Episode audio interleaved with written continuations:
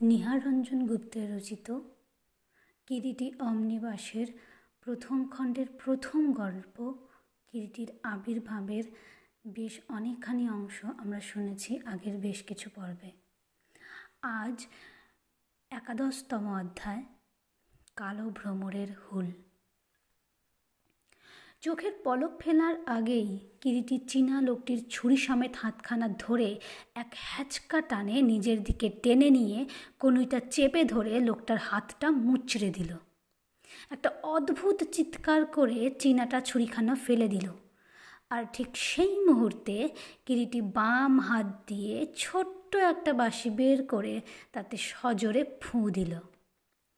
বাঁশির আওয়াজ পেয়ে দ্রুত পদে অপেক্ষমান কনস্টেবল দুজন এসে দোকানে প্রবেশ করল।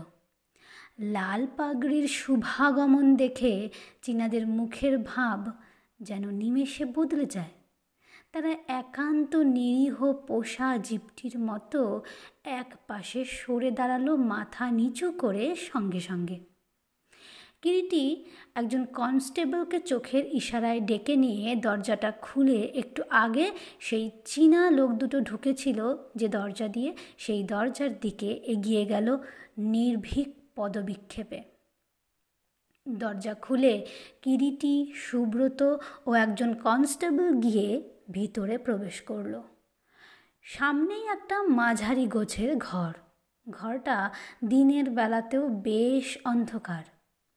উপরে ছোট ছোট দুটো স্কাইলাইট বসানো আছে বটে এবং ওদিকে আর একটা দরজাও আছে, কিন্তু সেটার কপাট ভেজানো থাকার জন্য ঘরটা অন্ধকার। বাইরের আলো আসবার কোনো পথ তো নেই, কৃত্রিম আলোরও তেমন কোনো বন্দোবস্ত নেই ঘরটার মধ্যে। স্কাইলাইটের ফাঁক দিয়ে সামান্য যে আলোটুকু ঘরে আসে, তাতেই সামান্য যেন এক মৃদু আলো আধারের সৃষ্টি হয়েছে। গিরিটি খরসন্ধানী দৃষ্টি দিয়ে চারিদিকে দেখতে লাগল। ঘরের এক কোণে স্তূপাকার করা এক গাদা কাগজের তৈরি জুতোর বাক্স আর এক কোণে একটা জুতো সেলাইয়ের কল। দেওয়ালে একটা ওয়াল ল্যাম্প। ল্যাম্পটার চিমনির গায়ে এক রাস কালি জমেছে। কতকাল পরিষ্কার করা হয়নি, কে জানে? ওরা এগিয়ে এসে প্রথমেই ও দিককার দরজাটা খুলে ফেলল। সামনেই এক ফালি বারান্দা। সেখানে তবু যা হোক খানিকটা আলো এসে পড়েছে বাইরে। বারান্দার সংলগ্ন পরপর দুখানা ঘর। প্রথম ঘরটা নেহাত ছোট নয়। সেখানে কতগুলো চেয়ার, টেবিল ওলট পালট হয়ে ইতস্তত বিক্ষিপ্তভাবে পড়ে আছে। মনে হয় কারা বুঝি ঘরটার মধ্যে এসে হুটোপুটি করে গেছে। ঘরের মেঝে একটা টেবিল ল্যাম্প উল্টে পড়ে আছে। খানিকটা জায়গায় কেরোসিন তেলের দাগ। ভাঙা চিমনির টুকরোগুলো ঘরময় ইতস্তত ছড়ানো। কিরিটি ভালো করে সব দেখতে দেখতে বুঝতে পারে এই ঘরটি গতরাত্রের সেই ঘটনাস্থল। এই ঘরের গতরাত্রের খণ্ড প্রলয় ঘটে গেছে।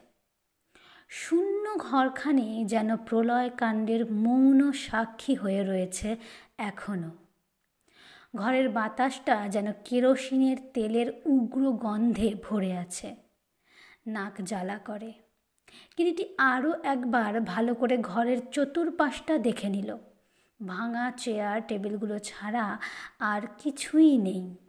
কিরিটি অতঃপর ঘর থেকে নিষ্ক্রান্ত হয়ে পাশের ঘরে এসে প্রবেশ করল। এ ঘরটা অবশ্য আগের চাইতে অনেক ছোট এবং আগের ঘরটার চাইতে এ ঘরটা যেন আরও একটু বেশি অন্ধকার। মুক্ত দরজাপথে সামান্য যে আলো এসে ঘরে প্রবেশ করেছে, তাতে দেখা গেল একটা ভাঙা খাটিয়ার উপরে আপাদ মস্তক একটা মলিন দুর্গন্ধ চাদর মুড়ি দিয়ে কে একজন পড়ে আছে। কিরিটি এসে চাদরটা টেনে তোলে। একটা অস্ফুট কাতর শব্দ শোনা গেল। কিরিটি দেখলে একটা চীনা বুড়ি। ভালো করে সাহিত্য বুড়িটার মুখের দিকে দৃষ্টিপাত করতেই কিরিটি যেন চমকে ওঠে। চিনতে এতটুকুও কষ্ট হয় না। বুড়িটার বোধহয় সুঘ নিদ্রায় ব্যাঘাত ঘটছিল।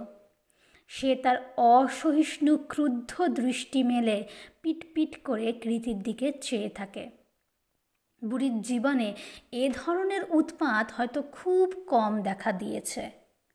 কিরিটি চমকে উঠেছিল বুড়িটাকে চিনতে পেরেই। আরে, এই তো সেই চ্যাপটামুখ বুড়ি।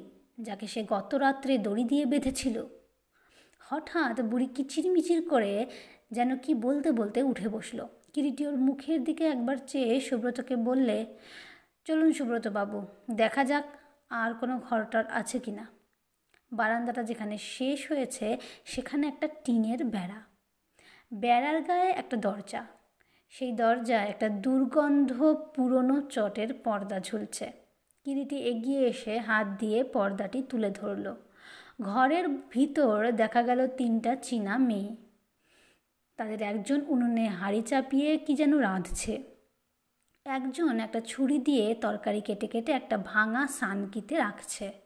অন্যজন একটা ভাঙা মোড়ার উপর বসে একটা জামা সেলাই করছে। কিরিটিদের এমনি অতর্কিতভাবে প্রবেশ করতে দেখে তিনজনেই বিস্মিত ও চমকিত হয়ে একই সময়ে যে যার হাতের কাজ ফেলে উঠে দাঁড়াল। কিরিটি আফসোসের সুরে বলল, না, কোনো ফল হলো না। চলুন।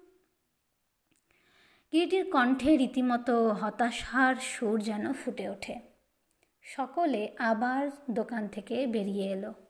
রাস্তায় নেমে সুব্রত কিরিটির মুখের দিকে তাকিয়ে বলল কিছুই পাওয়া গেল না। এখন কি করবেন? ঠিক করলেন মিস্টার রায়। কনস্টেবল দুজনকে বিদায় দিয়ে কিরিটি অন্য মনস্কভাবে এদিক ওদিক তাকাতে তাকাতে বললে, কালকের জাহাজে আমাদের রওনা হতেই হবে, সুব্রতবাবু। সেভাবেই আমরা যেন প্রস্তুত হই। সুব্রত কিরিটির মুখের দিকে তাকিয়ে জবাব দিল, সেখানে যাওয়ার কি কোনো প্রয়োজন আছে, মিস্টার রায়?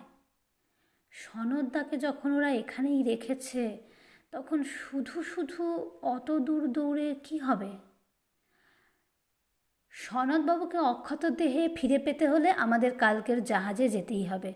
কেননা, একটু আগেই আপনাদের বলেছি ওরা কালকের জাহাজেই রওনা হবে। কিন্তু এর মধ্যে আর কোনো কিন্তু নেই সুব্রতবাবু। পাশার দান উল্টে গেছে।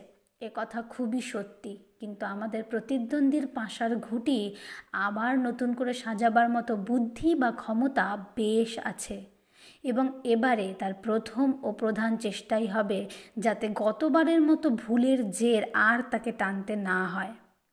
সে যে একজন দস্তুর মতো শয়তান সে বিষয়ে কোনো মতদ্বৈধ্যই নেই। সেই সঙ্গে এ কথাটাও যেন আমরা মুহূর্তের জন্য না ভুলি যে বুদ্ধি তার অসম্ভব রকম তীক্ষ্ণ। কাজেই বুদ্ধির কৌশলে তাকে পরাস্ত করতে হলে ধৈর্য অধ্যাবসায়ের একান্তই প্রয়োজন। বলতে বলতে হঠাৎ চমকে উঠে উৎকণ্ঠা মিশ্রিত কণ্ঠে কিরিটি বলে উঠল, সরে যান সরে যান! কিন্তু সরে যাওয়ার আগেই সাইকেল সমেত একজন আরোহী এসে হুড়মুড় করে একেবারে সুব্রতর ঘাড়ের উপর পড়ল এবং সঙ্গে সঙ্গে সুব্রত উহ করে একটা অস্ফুট চিৎকার করে একদিকে ছিটকে পড়ল। সকলে মিলে ভূপতিত সুব্রতকে সামলাবার আগেই সাইকেল আরোহী সাইকেল ফেলে এক ছোটে সামনের একটা সরু গলিপথে অদৃশ্য হয়ে গেল। কিরিটি এগিয়ে এসে সুব্রতকে তুলতে তুলতে স্নেহ ও উদ্বেগপূর্ণ স্বরে প্রশ্ন করল লেগেছে কি? কোথায় লাগল? সুব্রত ডান হাত দিয়ে বাম দিককার কোমরটা চেপে ধরে উঠতে উঠতে কাতস্বরে বললে, কোমরে একটু লেগেছে। ততক্ষণে রাস্তায় কৌতূহলী পথিকদের মধ্যে অনেকেই সেখানে এসে জুটেছে। নানা রকম প্রশ্ন ও মন্তব্যে স্থানটা বেশ মুখর হয়ে উঠেছে। ভিড় ও অবান্তর প্রশ্নোত্তর এড়াবার জন্য কিরিটি হাতের ইশারায় একখানা চলন্ত ট্যাক্সি ডাকলো এবং সকলে ট্যাক্সিতে উঠে বসে বললে, আমহার স্ট্রিট।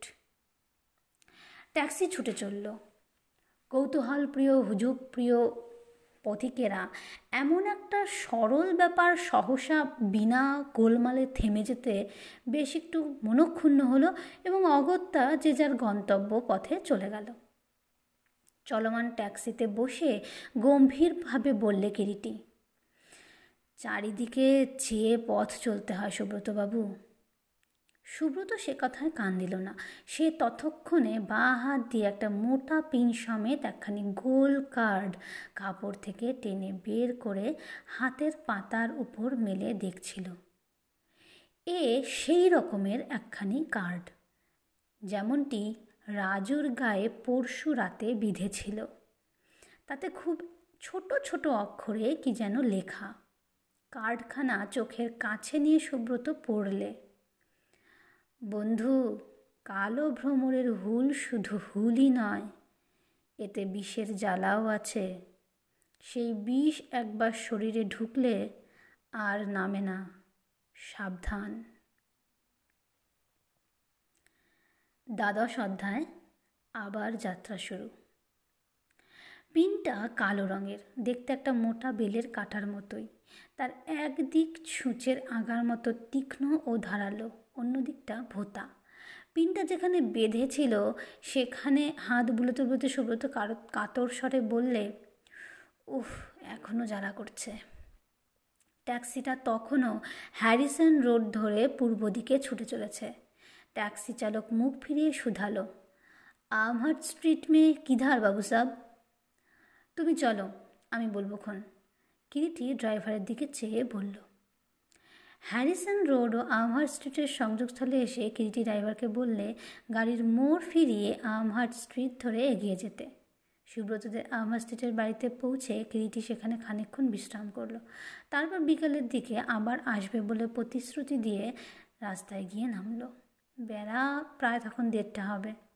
আবার যাত্রার উদ্যোগে সুব্রত একটা একটা করে আবশ্যকীয় জিনিসপত্র রাজুর দিকে এগিয়ে দিচ্ছে। আর রাজু সেগুলো একটা চামড়ার সুটকেসের মধ্যে সাজিয়ে গুছিয়ে ভরে রাখছে। একটা বড় তোয়ালে ভাঁজ করে সুটকেসের মধ্যে রাখতে রাখতে একসময় রাজু বললে, কিন্তু তোমরা যতই বলো ভাই, মনের মধ্যে থেকে কিছুতেই যেন আমি সাড়া পাচ্ছি না সুব্রত। সনদদা এখানে পড়ে রইল আমরা চলেছি রেঙ্গুনের দিকে। এমনিভাবে বৃথা এত দূর ছুটে গিয়ে যে কী লাভ হবে তা মিস্টার রাই জানেন। সুব্রত মন থেকে সাড়া পাচ্ছিল না। সে বললে, মিস্টার রায়ের মতো শুনলে।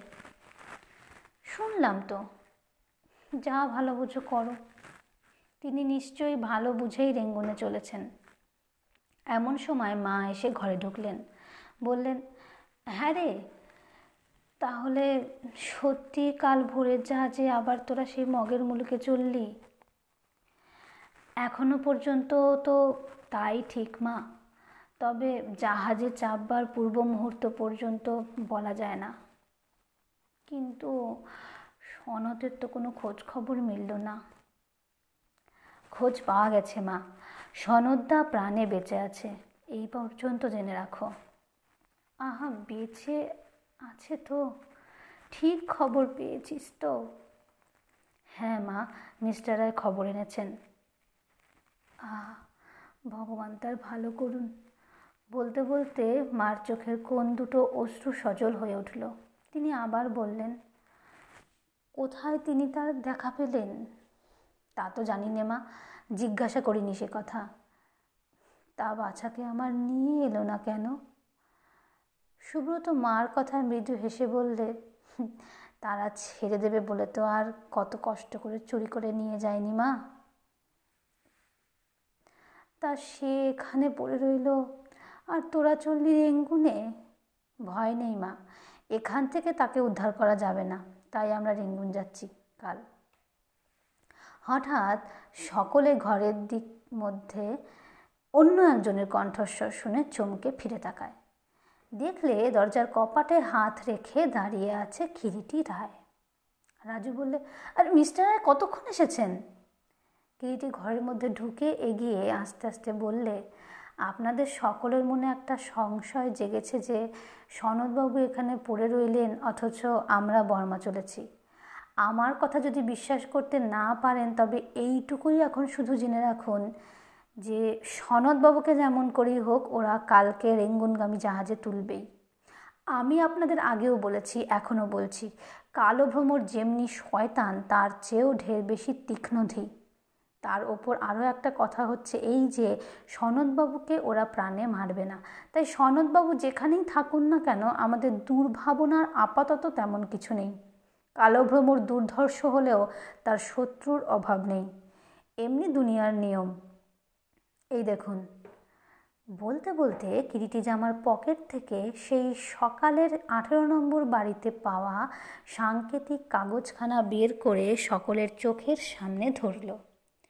সুব্রত ও রাজু উভয়েই একান্ত কৌতূহলে দেখি দেখি বলে কাগজটার উপর ঝুঁকে পড়ল। কিরিটি আবার বলতে লাগল, সমস্ত জীবন ভরে কালভ্রমর হয়তো প্রভূত অর্থ সংগ্রহ করেছে, কিন্তু তা থেকে তার ভোগে একটা পাই পয়সাও বোধহয় লাগাতে পারেনি। আজ পর্যন্ত যতদিন সে বেঁচে আছে এবং ভবিষ্যতে আরও যতদিন সে বেঁচে থাকবে, সে শুধু এই সংগৃহীত অর্থ যখের মতো আগলেই থাকবে। এ জীবনের অর্থ পিপাসা মৃত্যুর পরও হয়তো তাকে এই পৃথিবীর মাটির বুকে টেনে আনবে। যে হাহাকার নিয়ে সে সারা জীবন কাটিয়ে গেল, সেই হাহাকার থেকে যাবে তার বায়ুভূত দেহে। কিরিটির কথাগুলো যেমনি দরদ ভরা, তেমনি সতেজ। সকলেই বিস্ময় বিমুগ্ধ হয়ে কথাগুলো শুনছিল। উত্তরে কেউ একটা কথাও বলতে পারে না। রাজু বললে, আমি কটা দিনই বা ওদের দলে ছিলাম, কিন্তু সে দলের সর্দার, তার দেখা মাত্র একবারের বেশি দুবার মেলেনি, তাও ছদ্মবেশে, মুখোশের অন্তরালে অন্ধকার ঘরে। শুনেছি ওদের দলের কেউ নাকি আজ পর্যন্ত সর্দারকে স্বাভাবিক বেশে একদিনও দেখেনি। সে হরেক রকমের রূপ ধরে সকলের মাঝে ঘুরে ঘুরে বেড়ায়।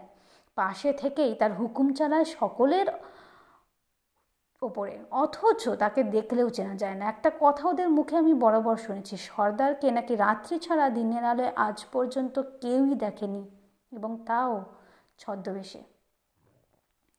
যে মুহূর্তে দিনের আলো নিভে গিয়ে রাতের অন্ধকার চারিদিকে নেমে আসে, ঠিক সেই মুহূর্তে সর্দারও তাদের পাশে এসে দাঁড়ায়। আবার যেমনি পূব আকাশে ভোরের আলো প্রকাশ পায়, সর্দার যে কোন ফাঁকে কোথা দিয়ে আপনাকে লুকিয়ে ফেলে শত চেষ্টা করেও আজ পর্যন্ত কেউ তা ধরতে পারেনি। রাত্রি দশটা হবে। আকাশ বেশ পরিষ্কার। কালো আকাশের কোলে দূরে, অনেক দূরে মেঘপুরীর বাতায়নে যেন তারার প্রদীপ জ্বালিয়েছে। তারই আলো সৃষ্টি করেছে পৃথিবী ও আকাশের মাঝে এক অপূর্ব আলো ছায়া ঘেরা পথ। ওপরে একখানা মাদুর পেতে মার পাশে বসে সুব্রত ও রাজু আসন্ন বিদেশ যাত্রা সম্বন্ধে নানা গল্প করছে। সনদ্দার বাড়ির সেই সন্ধ্যার কথা মনে পড়ছে রাজু? সেই ড্রাগন, কালো ভ্রমরের মৃত্যুদূত একসময় বলল সুব্রত, রাজু আস্তে আস্তে বললে মনে নেই আবার। কিন্তু যাই বলো, ড্রাগনের সত্য সত্যি ক্ষমতা আছে বলতে হবে। অন্য কোনো ক্ষমতা না থাকলেও আকর্ষণী ক্ষমতা যে আছে সে বিষয়ে কোনো নিঃসন্দেহ একেবারে। ক্ষমতা আছে বই কি? কিন্তু একজনের কথা আমার বারবারই মনে হচ্ছে রাজু। সেবার আমাদের বিদেশ যাত্রায় এমন একজন বন্ধু ছিলেন আমাদের পাশে পাশে সর্বদা যা সদা সতর্ক স্নেহদৃষ্টি সারাক্ষণ আমাদের নিরাপদে রেখেছিল। তিনি না থাকলে সেই মগের মুলুক থেকে ফিরে এসে বাংলার মাটিতে পা দেওয়া হয়তো এই জীবনে আর আমাদের কারোরই ঘটে উঠত কিনা সন্দেহ। আবার সেই বিদেশের পথে চলেছি। সেবারে যেমন অচেনা ছিল, এবারেও ঠিক তাই। সেদিনকার সেই পরম বন্ধুটি আজ আর আমাদের সঙ্গে নেই। এ পৃথিবী হতে তিনি চির বিদায় নিয়ে গেছেন। আর সত্যি সত্যি কথা বলতে গেলে সেজন্য দায়িত্ব আমরাই। শেষের দিকে সুব্রতর কণ্ঠস্বর যেন বুঝে এলো অশ্রুতে। সত্যি, অমরবাবুর ঋণ আমরা এ জীবনে শোধ করার সুযোগ পেলাম না, রাজু বললে। তখনও রাতের আকাশ থেকে ভালো করে আধারের ঘোর কেটে যায়নি। সবে মাত্র পূব দিক লালচে আভায় রঙিন হয়ে উঠতে শুরু করেছে। সুব্রতর ঘুমটা ভেঙে গেল রাজুর ডাকে। রাজু ডাকছিল, এই সুব্রত, ওঠ ওঠ। কত রবি জলে রে, কে বা আখি মেলে রে। এরপর ব্যায়াম করবি না, আর কখনই বা করবি, আর যাবি বা কখন। জাহাজের সময় তো হয়ে এলো। সুব্রত চোখ রগড়াতে রগড়াতে উঠে বসল। পাশের ঘর থেকে স্টোভের গর্জন কানে আসে। আসন্ন যাত্রার জন্য মা নিশ্চয়ই খাবার তৈরি করছেন। সুব্রত তাড়াতাড়ি শয্যা ছেড়ে উঠে বাথরুমে গিয়ে মুখটা ধুয়ে ছাদে চলে গেল। খোলা বাতাসে বার বেলটা নিয়ে ব্যায়াম করতে শুরু করে দিল। তাড়াতাড়ি ব্যায়াম শেষ করে স্নানটাও সেরে নিল। স্নান শেষ করে জামা কাপড় পরে নিচের ঘরে এসে দেখে ইতিমধ্যে কিরিটি ওদের বাড়িতে পৌঁছে গেছে। কিরিটিবাবু এসে গেছেন দেখছি। আগের দিন কথা হয়েছিল যে সকলে মিলে সুব্রতদের বাড়ি থেকে রওনা হবে। কিরিটি বলে হ্যাঁ জাহাজের আর বেশি দেরি নেই, একটু তাড়াতাড়ি করুন। অদূরে একটা মোড়া পেতে রাজু বসেছিল, সে ইতিমধ্যেই প্রস্তুত হয়ে নিয়েছিল। মা গরম গরম লুচি ভেজে একটা পাত্রে রাখছিলেন। সকলে মিলে সেগুলো সৎকার করতে লেগে গেল। মার কাছ থেকে বিদায় নিয়ে সকলে এসে গাড়িতে চেপে জাহাজ ঘাটে এসে পৌঁছে দেখল, জাহাজ ছাড়তে তখন আর বেশি দেরি নেই। জাহাজের ঘন ঘন হুইসেল চারিদিক প্রকম্পিত করে তুলছে। যাত্রী এবং তাদের আত্মীয় স্বজনে জাহাজ ঘাটে বেশ ভিড়। একটা সেকেন্ড ক্লাস কেবিন রিজার্ভ করা হয়েছিল। সুব্রত, কিরিটি, রাজু ও চাকর জঙ্গলি সিঁড়ি বেয়ে জাহাজে গিয়ে উঠল। নির্দিষ্ট সময়েই জাহাজ ভো দিতে দিতে জেটি ছেড়ে এগিয়ে চলল। নবদিত সূর্যের রঙিন আলোয় গঙ্গার ছোট ছোট ঢেউগুলো যেন গলিত রূপোর মতোই ঝকঝক চলছে। গঙ্গাবক্ষ থেকে বয়ে আসছে প্রথম ভোরের ঠান্ডা হাওয়া মৃত মৃত যেন স্নেহের স্নিগ্ধ কর প্রলেপ কারও। নির্ভেক নীলাকাশ সূর্যালোক যেন ঝলমল করছে। বর্ষার গঙ্গার গৈরিক জলরাশি ভেদ করে ধীরে ধীরে মন্থর গতিতে জাহাজ এগিয়ে চলেছে। গঙ্গার দুপাশে সদ্য ঘুম ভাঙার সারা পড়ে গেছে। এদিক ওদিকে বড় জাহাজ নোঙর ফেলে দাঁড়িয়ে আছে। ছোট ছোট স্টিমঞ্চলগুলো এদিক ওদিক যাতায়াত করে। ছোট বড় নানান আকারের নৌকো অনেক দেখা যায়। মাঝে মাঝে শোনা যায় জাহাজের ইঞ্জিন ঘরের ঘণ্টা। রাতের রহস্যজনক অন্ধকার কেটে গিয়ে আবার নতুন দিনের যাত্রা হয় শুরু। দিনের শেষে ঘুমের দেশের পথের বাঁকে সাঁঝের আধার আবার বিদায় নেয় শেষ দিনের আলোর কাছে। রাত্রি আবার ফিরে আসে তার রহস্য নিয়ে। এই তো নিয়ম।